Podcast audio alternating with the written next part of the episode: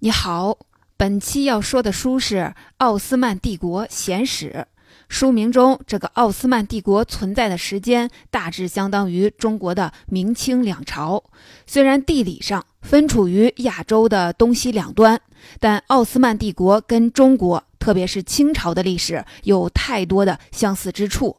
比如，都是庞大的多民族国家。都有掌握极大权力的君主，文化上都深受游牧民族影响，都曾经国力远远胜过西方，也都在近代遭受过列强的欺凌瓜分，甚至晚清时候，列强曾经对中国有一个蔑称“东亚病夫”，这是我们非常不堪回首的一段记忆了。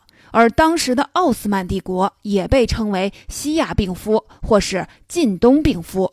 堪称是当时中国的难兄难弟了，但这个奥斯曼帝国如今已经不存在了。今天的土耳其可以算是他的直系继承人，但是比奥斯曼帝国可要小得多了。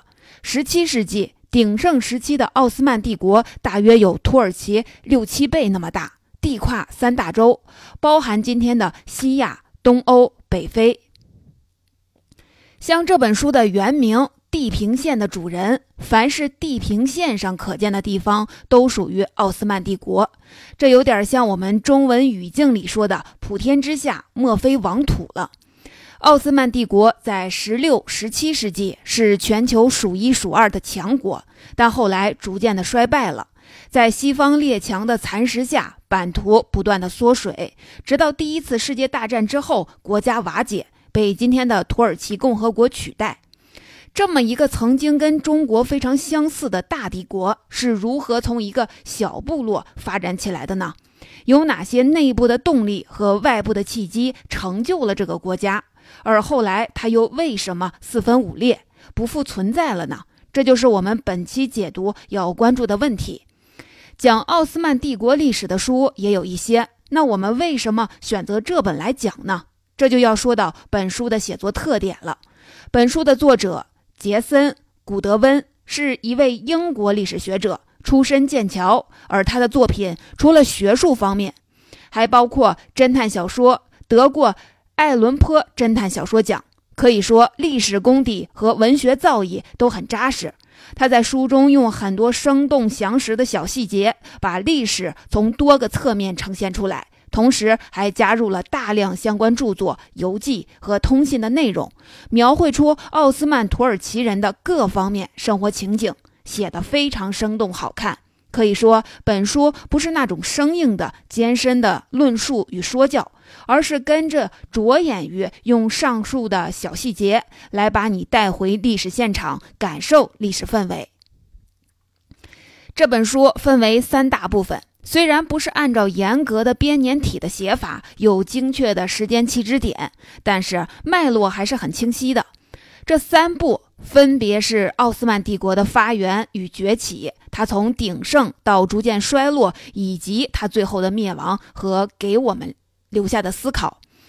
我们本期音频也依照着这个逻辑来讲。但是第一部分涉及的内容比较多，还需要交代一些书中没有提到的背景知识，所以我们再拆分一下，把奥斯曼帝国的历史分为源头、崛起、鼎盛、衰亡这四个部分来讲，同时穿插介绍奥斯曼帝国对当时和后世的影响，并且一起探讨这个历史过程中的种种成败得失以及带给我们的启示。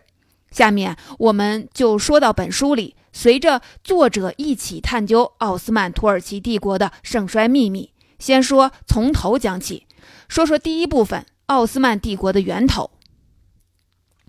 第一部分要说清楚奥斯曼帝国，就必须得从他们的祖先突厥人说起。突厥是发源于中亚的一个民游牧民族。后来，他们中的一部分向西亚迁移，这个过程中建立过很多的政权，其中最强大的要数十一世纪的大塞尔柱帝国。他们早期的一位首领叫塞尔柱，后来他们建立的国家就被称为塞尔柱帝国。不过，塞尔柱帝国的国家元首不叫皇帝，叫苏丹，就是统治者的意思。我们再来看看今天土耳其的地图，它的主要领土在亚洲西部的小亚细亚半岛。小亚细亚半岛的东部是安纳托利亚高原，不过这是现代的名字。在古代，塞尔柱人把这里叫做罗姆，也有翻译成鲁姆的。这个词的意思就是罗马的，因为这里曾经是拜占庭，也就是东罗马帝国的地盘。一零七一年。塞尔柱苏丹打败拜占庭，把拜占庭皇帝都给抓了，夺取了罗姆地区。后来大塞尔柱帝国分裂之后，控制罗姆一带的大塞尔柱苏丹的弟弟就在当地独立建国，这个国家就被称为罗姆苏丹国。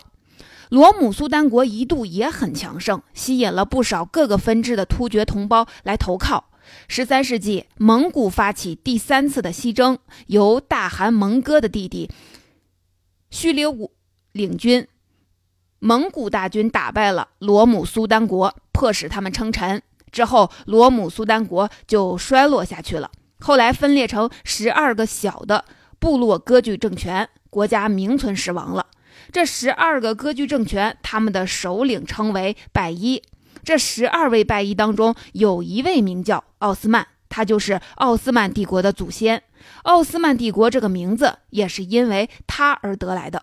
这位奥斯曼很有志向，他在一三零零年统一了分散的各个部落。一般来说，奥斯曼帝国历史就从这个时候算起。不过，他彼时的头衔仍然是拜伊。以上就是奥斯曼帝国最早的起源。那接下来故事就进入了第二部分，一起来看看奥斯曼帝国是如何崛起的。第二部分，在奥斯曼的时代，国家建立起来了，但是它所处的小亚细亚半岛毕竟地方比较狭小，要发展就得对外扩张。那扩张的方向呢？东边，罗姆苏丹国虽然已经非常弱了，但好歹算是雇主，还有一点香火之情。再往东，是序列兀的后人统领的蒙古伊尔汗国，南边是埃及的马。马穆鲁克王朝，这都打不过，只有西边拜占庭的国势是一天不如一天了，有机可乘，所以奥斯曼帝国的发展方向就定在了向西。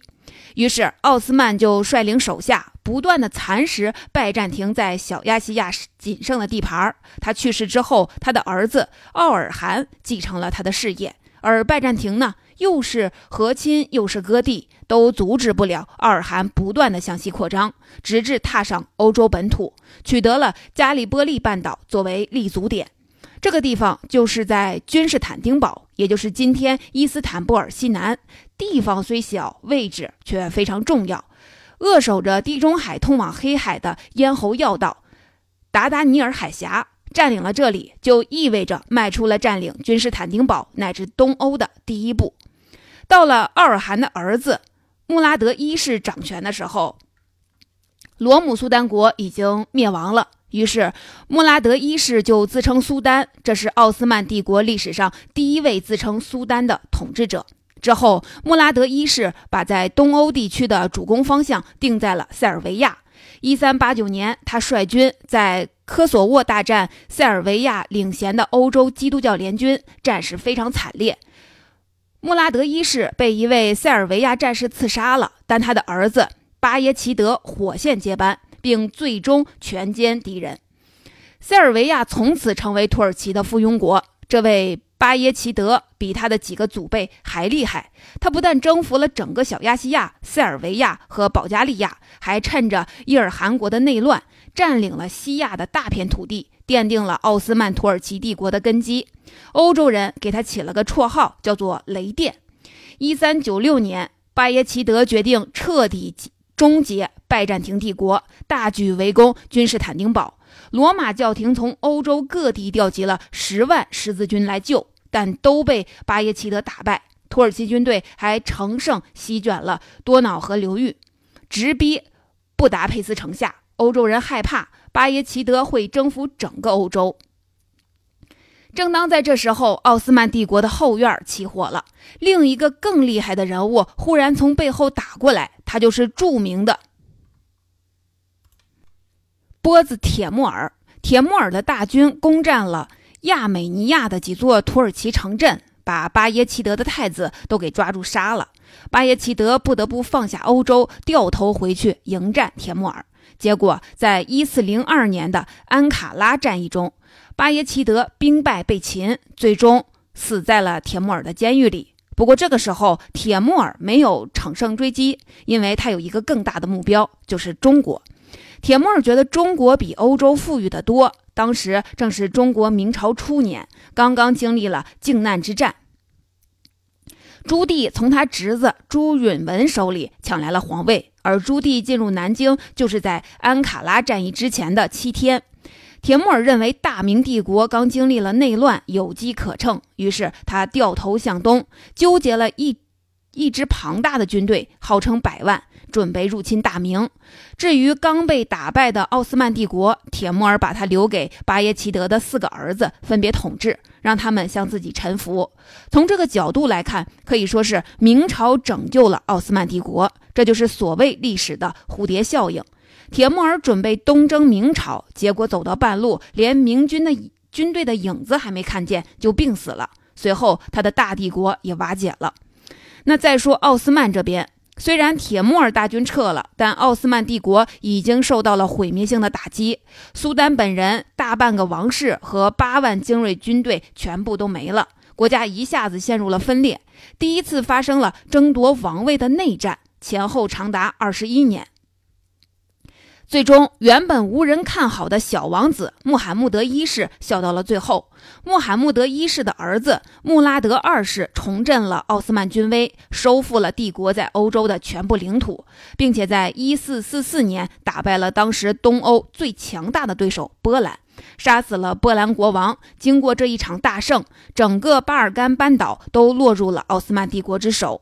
讲到这儿，我们可以先做一个阶段性的小结了。从奥斯曼一三零零年自称苏丹到一四四四年奥斯曼帝国称霸欧洲，这一个半世纪里，虽然经过铁木尔沉重的打击，但奥斯曼帝国一直保持了崛起的势头。那他们靠的是什么呢？如果说早期从奥斯曼到巴耶齐德靠的还是游牧民族那种血气之勇，那么穆罕默德一世和穆拉德二世这父子二人，可以说重建了奥斯曼土耳其帝国。他们做了很多改革，比如重建最精锐的部队——土耳其禁卫军，放弃游牧民族的各种陋习，向城市生活和农业社会转型，执行相对温和的教法等等。不过，所有的改革措施中，发挥最重要的作用的是对中央政权的强化。为了保证政权的稳定，他们甚至出台了一项非常残酷的法律——弑亲法。这项法律规定，一旦老苏丹驾崩，即位的新苏丹就要处死自己所有的兄弟姐妹。这条法律就是穆罕穆拉德二世在一四四四年颁布的。世界各国为了争夺王位，兄弟相残的事儿都没少发生过，但唯有奥斯曼帝国把这种事儿作为一条法律来执行。为什么会有这么残忍的法律呢？看看奥斯曼帝国和周边国家的历史，就不难理解了。塞尔柱帝国、拜占庭、伊尔汗国都发生过王位继承权引起的内乱，包括打败他们的铁木尔帝国，也在铁木尔死后陷入了分裂。这些历史土耳其人都看在眼里。而巴耶齐德被俘之后的内战，差点就彻底毁掉这个国家。这些都是穆罕默德一世和穆拉德二世父子亲身经历的。他们认为，这些内乱之所以会出现，就是因为有太多拥有继承权的人都觊觎着王位，所以他们认为牺牲少数精英也是他们亲人的生命固然残忍，但比内战风险还是划算的多。所以，世亲法是出于维护团结稳定的目的制定的。另外，新法律还剥夺了各级贵族的世袭继承权。贵族的后代能否保住贵族地位，要取决于他为苏丹建立的功勋。苏丹的权力也被大大的加强。奥斯曼帝国的政府首脑称为大维齐尔，相当于首相，负责国家政务。但是苏丹可以随意的罢免，甚至处死大维齐尔，也可以任意提拔一个人当上大维齐尔。这种法律和政治的架构，虽然在我们今天看起来简简单粗暴。但它也能带来一个好处，就是贵族权力被限制，社会结构呈现扁平化，民众不惧怕贵族，每个人都可以质问包括大维齐尔在内的高官。另外，在宗教和民族问题上，奥斯曼帝国的政策也很得当。在宗教方面，土耳其人的态度非常务实，国内极少发生宗教迫害和骚乱。在民族问题上，土耳其人虽然是征服者，但法律并没有规定他们生来高人一等。但奥斯曼帝国的成就主要还是来自于军军事方面，他们有一个最精锐的军种——禁卫军。禁卫军起初由精选的战俘组成，后来改由被从小培训并皈依伊斯兰教的东欧男童组成。他们不能结婚，永远同吃同住，以大锅饭为荣。土耳其禁卫军的标志就是一口巨大的锅，并且他们被训练掌握各种技能。虽然是精英战士，但是搭帐篷、挖水工等脏活累活也都照样能干，丝毫看不到古代各国禁卫军的骄奢风气。在土耳其人并不擅长的海军领域，历代苏丹更是大胆启用各个民族的人才。最终建立起西方规模最大的海军，称霸地中海和黑海上百年。总而言之，奥斯曼土耳其帝国的崛起要归功于他们成功的制度建设。有了这样的底子，奥斯曼帝国的在15世纪中期迎来了鼎盛时代。下面我们就来讲第三部分：全盛时期的奥斯曼帝国究竟有多强，又对世界历史产生了哪些重要的影响？第三部分。穆拉德二世的继承者是他的儿子穆罕默德二世。穆拉德二世晚年的时候，曾经主动退位，把苏丹之位让给了穆罕默德。但当时穆罕默德还年轻，得不到臣民，尤其是军队的拥戴，很快又不得不再让老爸复出接着干。这次是一直干到死。然后穆罕默德二世再次当上了苏丹。之前的经历让他意识到，要在臣民中巩固自己的地位，必须建立一个前无古人的功绩——征服君士坦丁堡。一四五二年，也就是再次成为苏丹之后的第二年，穆罕默德二世下令围攻君士坦丁堡，终于在一四五三年五月二十九日攻陷了君士坦丁堡，拜占庭帝国灭亡。凭借着这个成就，穆罕默德二世终于获得了征服者称号。穆罕默德二世允许军队洗劫城市，但阻止了屠杀。之后又让工程师精心重建城市，包括他的新皇宫、托普卡普宫、索菲亚大教堂等许多基督教堂被改成了清真寺。但是基督徒并未受到严厉的迫害。土耳其人对宗教的态度非常实用，只要有利于稳定，他们可以容忍任何教派的存在，而且非常善于调和宗教的冲突。穆罕默德二世在此后继续在东欧和高加索地区全面的扩张。这时候，他又赶上了一个难得的好运气：黑海的克里米亚汗国发生了内乱。其中一派向奥斯曼帝国求援，土耳其陆军和海军立即出动，很快横扫顿河流域，让克里米亚汗国从此成为了附属国。奥斯曼土耳其帝国也成了整个东欧无可争议的霸主。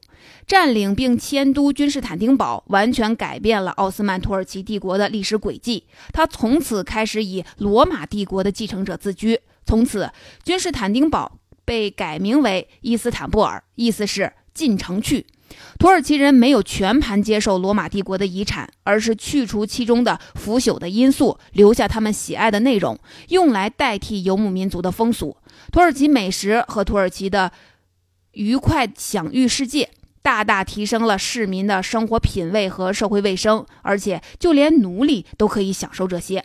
而征服君士坦丁堡这件事儿的影响，还不仅仅体现在土耳其一国。在当时，地中海是欧洲的经济中心。当时的威尼斯、热那亚那些擅长航海的商业城邦，都是通过地中海的贸易发家致富的。而君士坦丁堡被征服之后，亚洲到地中海的贸易路线就全掐在了奥斯曼帝国以及埃及的马穆鲁克王朝手里。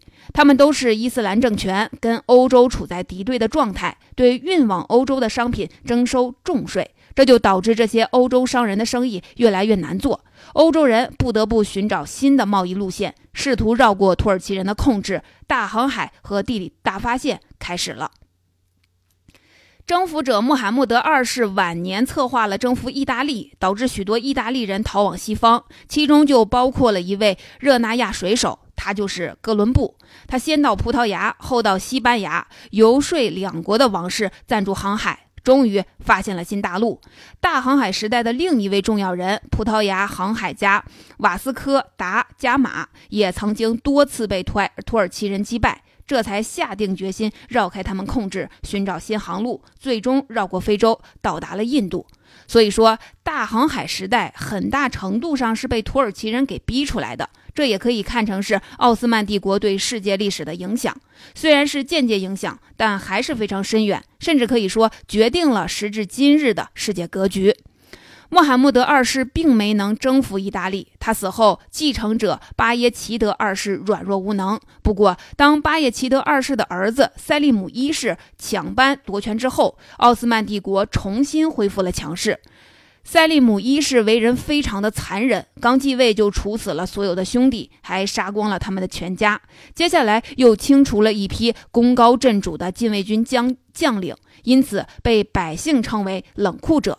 但他也是一位军事天才，在他的时代，奥斯曼土耳其帝国地跨三大洲，完全控制了欧洲与亚洲之间的水陆贸易，所以塞利姆一世的称号又被换成了胜利者。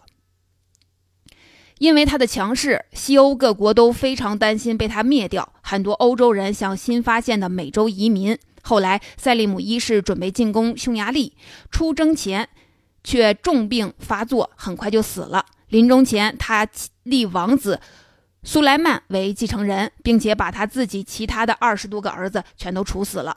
这位苏莱曼继位后的成就超过了所有的先辈。在他的统治下，奥斯曼土耳其帝国不但继续扩张，在欧洲征服了贝尔格莱德，在亚洲和北非也占领了大片的领土。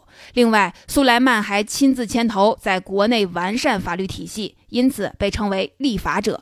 这个成就非常受后人的尊敬。在苏莱曼的时代，奥斯曼帝国稳居西方头号军事、经济、人口大国，伊斯坦布尔的居民达到了一百二十三万。规模比当时的伦敦大十倍，并且他任内恢复了跟欧洲的外交关系，连欧洲人都非常的尊敬他，称他为苏莱曼大帝。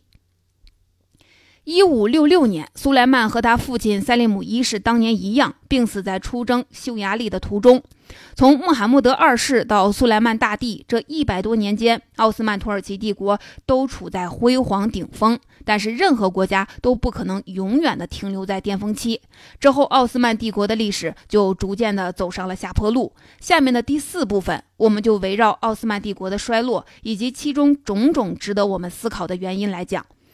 第四部分，一般认为苏莱曼大帝晚年糊涂，在宠妃的蛊惑下，把王位传给了资质平庸的儿子酒鬼塞利姆，导致国家衰落。但实际上，历史不能这么简单的归结到某个人的头上，而应该看到更宏观的原因。事实上，奥斯曼帝国没有随着苏莱曼的死而立刻的衰落，他们的大国地位在那之后又保持了一百多年，并且这一百多年，他们也不只是吃老本，也尝试过通过开凿亚速运河和苏伊士运河，缩短地中海到东方的航程，来恢复地中海的国际贸易核心地位。亚速海是克里米亚半岛和黑海之间的一小块内陆海。为了在这儿开凿运河，一五七一年，土耳其还和俄罗斯打了一仗，一直打到莫斯科城下。俄罗斯著名的沙皇伊凡雷帝不得不服软求和。要不是与此同时，奥斯曼海军在勒班陀大海战中失利，远远远征俄罗斯的军队不得不撤退，俄罗斯很可能会被他们给灭掉。除了直接的对抗。奥斯曼帝国还向从西非到东南亚的各个穆斯林政权积极提供军事援助，用最新式的枪炮支持他们对抗殖殖民者，甚至一度控制了马六甲海峡和盛产香料的坦桑尼亚海岸。对于大航海时代的物质成果，土耳其人也积极吸收，各种美洲作物都摆上了土耳其人的餐桌，让法国皇后都垂涎三尺。然而，他们的这些努力都没法改变一个大的历史趋势，那就是随着大航海时代的到来，大西洋逐渐取代了地中海，成了欧洲新的经济中心。欧洲的主要竞争对手们通过新航线和新殖民地获得的财富和战略优势，比土耳其人通过传统的高风险、高成本的战争手段来获得的要更多，也更容易。也就是说，奥斯曼帝国在增速上已经逐渐追不上对手了，对手实力增长，自己停滞不前。进入十七世纪之后，土耳其军队就不再像以前那样百战百胜了。一六八三年，奥斯曼帝国进攻维也纳失败，一般把这作为奥斯曼扩张势头停滞的标志。以上这些内容，作者把这个章节命名为“土耳其的时间”。一方面，确实，奥斯曼帝国在这段时间可以说是世界历史的主角，这是属于他们的时间。但同时，这种时间也让人感觉到停滞不前。在17世纪，英国的外交大臣就预言这个帝国行将就木。虽然土耳其人又顽强地撑了将近三百年，但这段时间可以说是每况愈下。十七、十八世纪，奥斯曼帝国的几大主要竞争对手英法俄实力都飞速的发展，特别是俄国多次打败土耳其，并且随着他们的扩张，土耳其人也失去了对一些从前的属国和盟友的控制，逐渐被欧洲列强给瓜分。法国大革命之后，拿破仑入侵埃及，土耳其人依靠英国海军的支援才夺回了埃及和巴勒斯坦。从此，土耳其在外交上追随英国。但是英国作为欧洲国家，又更同情奥斯曼帝国统治下的希腊等民族，甚至还挑唆土耳其在埃及的总督叛乱，土耳其陷入内战的深渊。由于对英国的积怨十九世纪后期，土耳其人向新兴的德国靠拢，并且在第一次世界大战中被德国拉来入伙，站在了德奥同盟一边，跟英国和俄国交战。结果他们再次被俄国打败，而英国的著名中东活动家。阿拉伯的劳伦斯又深入奥斯曼帝国在亚洲的腹地，策反阿拉伯人发动起义，反抗奥斯曼帝国。最终，随着他们这一方的绝对主力德国投降，奥斯曼帝国也成为了战败国，被彻底的瓜分。奥斯曼帝国被土耳其共和国取代，存在了六百多年，盛极一时的奥斯曼土耳其帝国就这样成为了历史。总结到这里，这本书我们就讲完了。最后一部分，奥斯曼帝国的衰亡，我们讲的比较简略，因为下来我们要留一点时间来一同讨论一下奥斯曼帝国的兴衰史带给我们的认识。奥斯曼帝国为什么会由盛而衰呢？土耳其人认为，战争失利的主要原因，一是苏丹们的堕落，沉迷酒色和鸦片。并且普遍不再上战场。二是战术过时，百余年来，禁卫军逐渐的被允许结婚、父子世袭，而且经营商业，失去了战斗意志，甚至干预君主废立。这个回答有一点简单化，而本书中作者也没有给出自己的答案。但就像我们说过的，本书的写作特点，它不直接提供答案，但提供的很多历史细节可以供你自己去思考、寻找答案。要说奥斯曼帝国的衰败，我想答案可以从内部和外部两方面去找。先说内部，最大的问题就是权力结构。奥斯曼帝国的崛起过程中，从奥斯曼一世到苏莱曼大帝，连续十代的统治者素质普遍很高，并且权力结构高度集中在君主手里。国家的运势兴衰很依靠统治者个人的才能和勤奋。但我们都知道，再能干的皇帝也没法保证接班的人也能像自己一样能干。所以，当统治者能力下降，不可避免的就将影响到国家的起伏。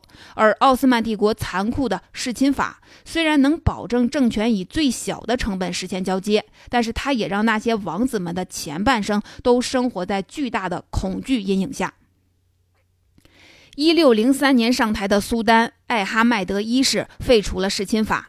但是王子们的命运也没好转多少，他们仍然是作为囚徒被软禁在后宫中，而且一旦苏丹觉得他们威胁到了自己的地位，还是会随时毫不犹豫地杀死他们。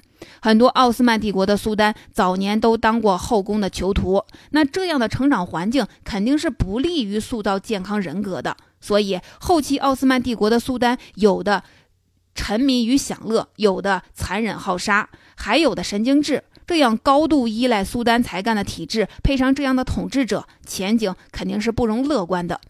另外还有经济问题，奥斯曼帝国源于游牧民族，虽然很快转变为定居民族了，但游牧文化的痕迹还在，那就是他们的经济带着很浓的抢掠的色彩。谁打下来一个地方，苏丹往往就会把当地赐给他，让他掌握当地的财政权。